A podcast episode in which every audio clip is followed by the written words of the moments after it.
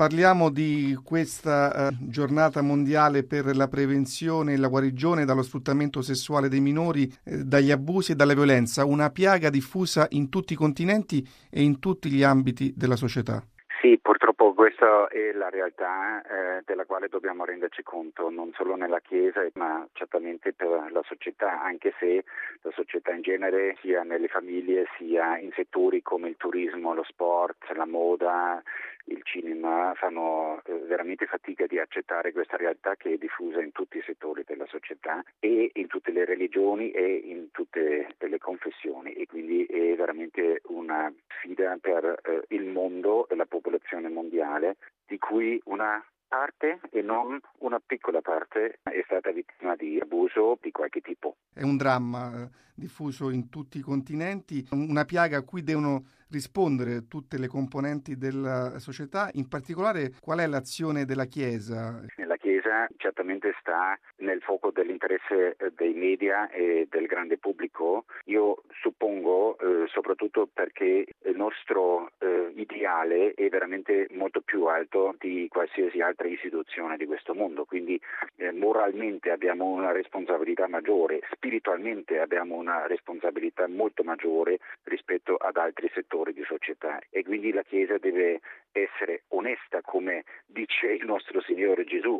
Lui stesso ci ammonisce che eh, dobbiamo essere sinceri e onesti e non giocare con le parole e, ed essere anche trasparenti in quello che diciamo. Dobbiamo fare del nostro impegno anche un modello per altre istituzioni. Il primo compito da fare è certamente di non solo ripetere le stesse parole che ormai abbiamo imparato a memoria, che dobbiamo ascoltare le vittime e che dobbiamo stare eh, vicino a loro, ma che lo facciamo veramente, che siano messi a disposizione risorse, persone, spazi per accogliere le vittime di abuso, per accompagnarle a seconda delle loro eh, preferenze e noi non possiamo definire questo. Due, dobbiamo essere sinceri anche rispetto al crimine del passato e qui c'è molto da fare perché in molti ambiti della Chiesa c'è una eh, forte resistenza e una forte diffidenza eh, di andare indietro e di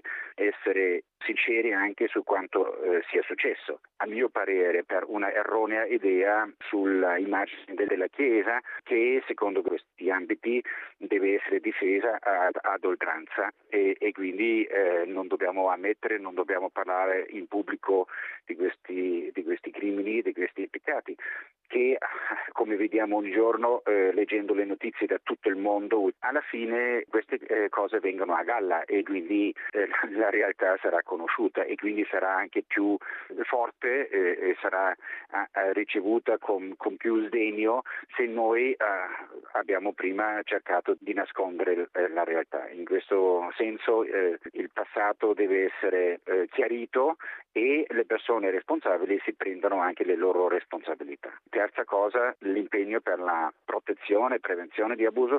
Qui la Chiesa veramente ha fatto passi importanti avanti. Io confermo dalla mia impressione, da, da tante eh, persone che ho parlato anche in questi giorni all'incontro interreligioso che abbiamo organizzato dal nostro Istituto di Antropologia della Gregoriana, che la Chiesa Cattolica è molto avanti in questo, solo che questo implementato in tutti gli ambiti, in tutte le attività della Chiesa. Il passato deve essere chiarito. Ieri la Chiesa italiana ha presentato il suo primo report eh, sulla piaga degli abusi. Come giudicare questo passo?